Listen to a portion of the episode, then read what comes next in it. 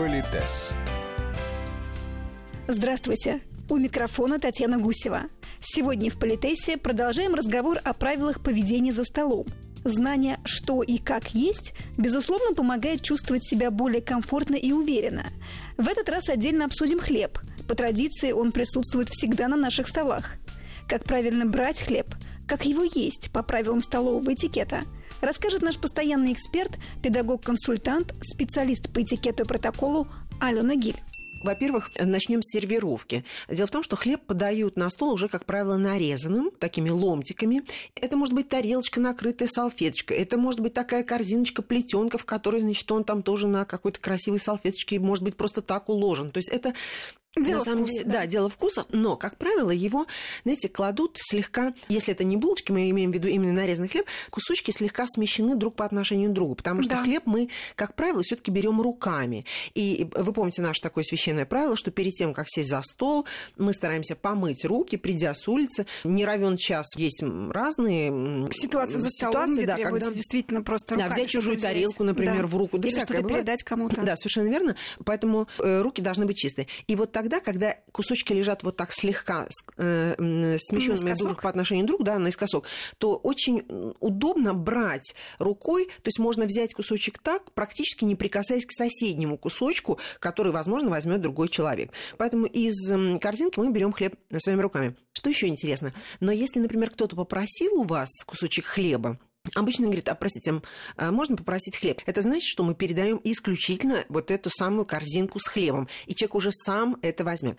И вы знаете, вот опять же, сервировки мы можем э, рассуждать на эту тему очень долго, но есть разные. Например, если стол не очень большой, то на обоих концах стола могут стоять вот те самые Хлебные корзиночки. корзинки. Да. То есть мы сейчас не говорим о порционной подаче, а вот эти хлебные корзинки. Но, скажем, если стол достаточно большой, то, м, помните, даже обсуждали это, делают такими м, сервировку такими островками, да, чтобы с- шесть человек, ну, Да, на шесть, э, группу людей. да, они на группу людей, они могли дотянуться до любого блюда. Так что здесь это будет зависеть от ситуации. Далее э, по сервировке мы видим, что у нас стоит основная тарелка, она же может быть подстановочная, а на нее уже будет сервирована, допустим, закусочная. Но слева от нашей тарелки, напоминаю, слева будет стоять так называемая пирожковая тарелка. Это тарелка не только для пирожков, она для хлеба. И чаще всего на этой пирожковой тарелке будет лежать специальный нож с таким круглым концом. Это нож для масла. Это классическая сервировка.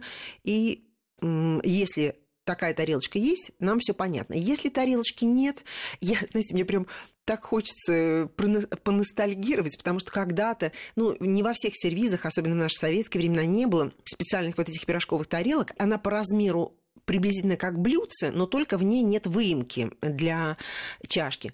И вот мы, поскольку не было пирожковых тарелок, мы просто использовали блюдце. Ну а что было делать, да? Вот. Но тем не менее, как-то вот выкручивались Ну, я думаю, что и в ситуации. домашних застольях многие продолжают так да, делать. Да, если нету, то может быть так. Вторая история. Вы находитесь, например, в каком-то э, кафе или, может быть, не очень дорогом ресторане или какое-то домашнее застолье, но такое более демократичное. И вы не, не ставите на стол эти пирожковые тарелки. Можно просто тогда поставить на стол бумажные салфетки, кладется салфеточка слева от себя, и, собственно, на нее будут класть этот самый хлеб. То есть хлеб в тарелку класть не стоит. Да, или на пирожковую тарелку, Или на салфетку или рядом. на салфетку рядом. Более того, например, во Франции, вы знаете, ну, считается, что вы садитесь за стол с чистой скатертью, и если ничего нет, то просто кладут хлеб на скатерть. Напоминаю, что хлеб от куска хлеба не откусывают. То есть мы берем левой рукой, вот, допустим, мы что-нибудь едим, едим, едим, и вдруг нам захотелось отломить кусочек хлеба. Значит, мы кладем вилку на тарелку. Причем у нас в России есть свои правила, э, так называемые сигналы э, приборами. И вот, например, если это какой-то перерыв в еде, и у нас много еды на тарелке, то, например, вилку можно класть на борт тарелки, рукоять лежит на столе, а зубцами вниз кладется на борт тарелки. Если э, на тарелке немного еды, то, в принципе, можно вилку положить также на собственно, на саму тарелку, да, с тем, чтобы, то есть на стол вилка не возвращается, с тем, чтобы левой же рукой отломить, отломить кусочек хлеба и отправить его в рот. Ну, если уж совсем придираться, конечно, можно, когда вы положили этот кусочек хлеба на свою пирожковую тарелку, можно разломить его на две части и уже ну, от какой-то половинки отламывать, да, не от большого куска, а именно от половинки.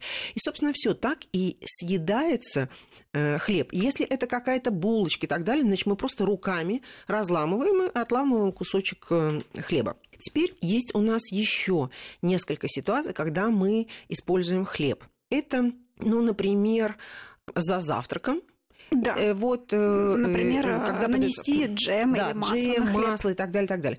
То же самое, мы отламываем кусочек. Можно, конечно, и совсем маленький отломить, и на него чуть-чуть нанести джема, и прямо этот вот малюсенький бутербродик отправить в рот, не откусывая.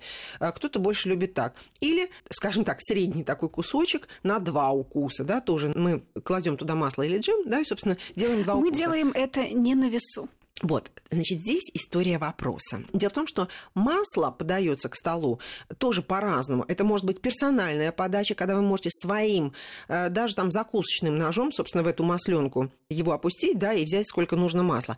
Если это не персональная подача, а масло подается в общей масленке, то, в принципе, гигиенично, конечно, именно ножом для масла это масло взять из общей масленки, положить на свою тарелку и уже, э, значит, оттуда намазывать. Делать да, делать, делать то, что вы хотите.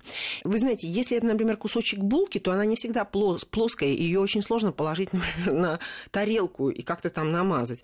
Ну, можно на весу, можно не на весу. Вы знаете, это для меня, например, не принципиально. Возможно, мы, специалисты по этикету, будем убивать друг друга на эту тему э, на наших ближайших встречах, но э, с моей точки зрения это не принципиально. Еще раз повторю, если это кусочек булочки. Если мы говорим о куске хлеба, то тоже обычно все-таки традиция была такая, что кладется на тарелку половинка этого куска хлеба, вы намазываете и потом можете буквально э, сделать один-два укуса тоже не возбраняется. Но мне очень нравится история про бутерброд с икрой. Дело в том, что за столом бутербродов не делают.